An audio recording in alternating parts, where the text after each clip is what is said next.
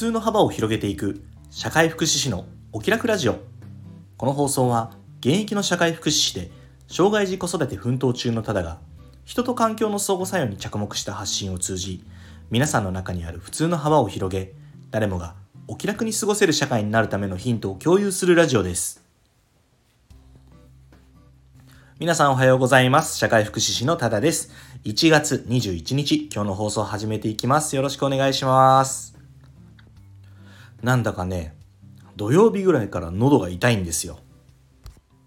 でもねそれ以上の悪化がなくってなんか本当に喉が痛いだけ。ね。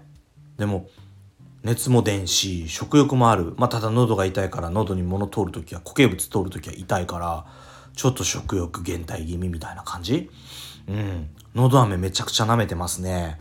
まあ、これ以上悪くならないままね、うん、解放に向かっていってくれればいいなとは思ってます。まあ、市販の風邪薬をね、ちょっと飲みながら様子見てる状況でございます。この手の外傷じゃない、外の傷じゃない痛みって、分かりづらいからちょっと嫌じゃありません？僕の中で、まあ僕の経験の中でですけど、あの、2大分かりづらいけどめちゃくちゃしんどい痛みっていうのがあって、それね、歯が痛いのとお腹が痛いの。どっちもなんかこう、うギーみたいななんかこう、死にそうなぐらい痛いのに、なんか、周りの人からは絶対気づかれないやつじゃないですか。なんか、わかります？これ。同志がいたら嬉しいですけどね。まあ、それに比べるとね、今回のこの喉の痛みは、まあ、そこまでない。ただね、やっぱしんどいことには変わりなくって、結構土日ね、うん、喉が痛いせいでね、あのー、通常の土日のようには過ごせなかったかもしれないなと思ってね、ほんと優しくね、見守ってくれる妻と息子に感謝の土日でしたね。今日はね、そういったところからも派生した本題に入ろうと思います。病気ってかわいそうですか？障害ってかわいそうですか？っていう話。これね、僕、どっちの目線からでもね、話すことができるし考えることができてるんですよ。なんとなく頭の中で整理がついてるんでまあねその僕の考えですけどそれをね話していきたいと思います。まあ、っていうのも僕は社会福祉士として、うんあのー、福祉に携わってるので、まあ、そういうね病気であったり障害であったりっていう方と接することが多いです。もちろん困りごとを抱えてるっていうことがほぼ前提になってくるかなと思います。そしてまた当事者、うん、でもありますね。障害児子育て奮闘中なんで、えー、特別支援学校に通うダウン症の息子がいますからね。支援者、当事者、両方の目線から考えていることがあります。結論から先に言っとくと、人による。ね。ちゃんと話しますよ、これから。まずね、大前提にあるのが僕の価値観です。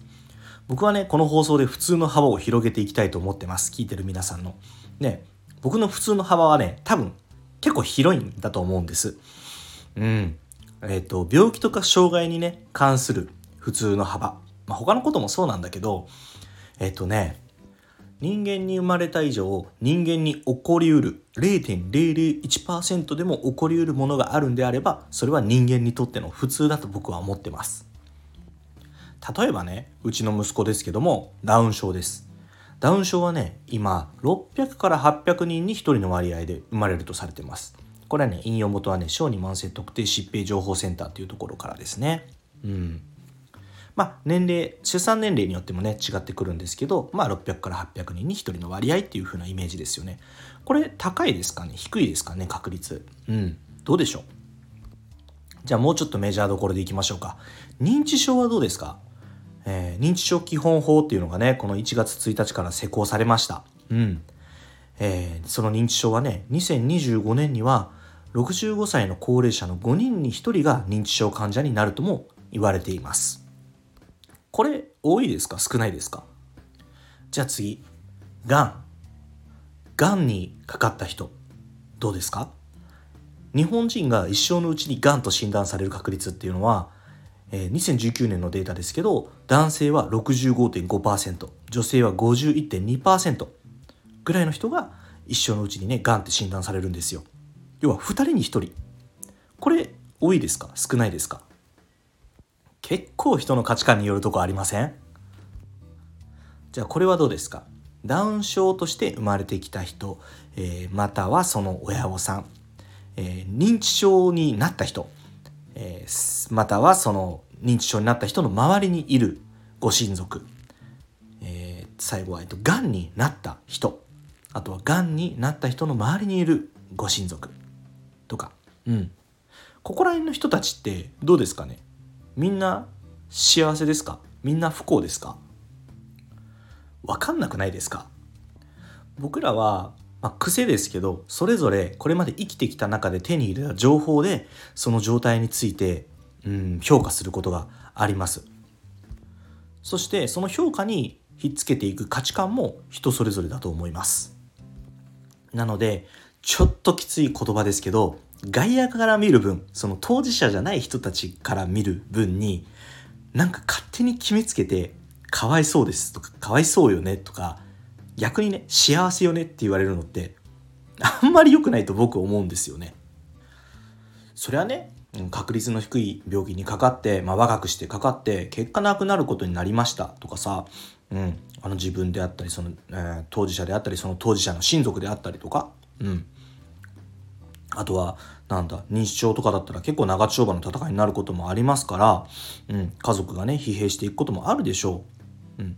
でもそんなのって、本当に全員に当てはまることじゃなくて、それこそ、え、人ですよ。うん。当事者自身の、え、個人因子と、え、環境、周りの人であったり、制度であったりとか、まあ、自分の資産であったり、うん、残せているもの、えこれから築き上げていくであったろうものとかねそういったものを全部こうひっくるめてその当事者がどう思ってるかっていうことになると思うんですよねだからね僕の場合は、うん、その上っ面だけを見てその表面上の状態だけを見て、うん、その当事者や当事者の周りの人たち関わっている人たちに対して、まあ、幸せですよねとかかわいそうですよねっていうのはすぐには絶対言わないようにこれはね支援者としてもですし、うん、個人的な人との関わり方の中でもそのように気をつけてます。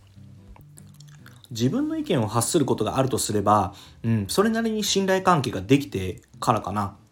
うん、その人が何を原因に辛いかとか、えー、苦しんでいるか。例えば痛みかもしれないし経済的な問題かもしれない。未来のことかもしれない。逆に幸せな理由もありますよね。うん、辛い病気だけど、えー、自分は一生生き抜い一生懸命生き抜いたからもう悔いはないっていう方もいらっしゃるでしょうし、うん、いろんなパターンがあるからその人たちの、えー、今の思いを聞いて、まあ、そこに共感するシンプルにそれだけでいいと思うんですよね。うん、でまあ困りごとがまあ僕は仕事上ね困ってる方を支援することが多いから困りごとがあるわけですよ。うん、なんで何に困ってるかっていうのをちゃんと深掘りしていくっていうのはすごく大切にしているところかなって思いますどこまで行っても目の前にいる人は80億分の1の人だっていう風な認識を持ってうん、仕事でも関わっていきたいしプライベートでも関わって関わっていきたいなっていうふうに思います。うん、あちなみにね喉が痛い誰も気づきにくいっていうとこからこの話考えついたんですけど僕はね喉が痛いけど妻も子供もね見えない痛みをねなんとなく理解してくれて優しくしてくれて幸せだなと思います。あとねダウン症の息子生まれてきましたけど、うん、彼が生まれてきたことについて悲しかったこととかあの一回もない。めちゃくちゃ幸せです、うん、ただまあその取り巻く環境ですよね。そこに対しては、えー、疑問符を唱えていきたいところも当然あります。まだまだね、やっぱり少数派が受け入れられる社会の受け皿はできてないと思ってますので、そこら辺はね、うん、あの、素直に課題だと思って、解決に向けたね、動きを少しでもできればなというふうに思ってます。はい、そんな感じで今日の放送はここまでにしたいと思います。最後にお知らせです。この放送以外にも各種 SNS で発信活動を行っています。インスタグラム、スレッズ、TikTok では親バカ投稿、ノートでは子育てや学びの中で日々感じたことを X では言葉遊びや小言を中心に発信しています。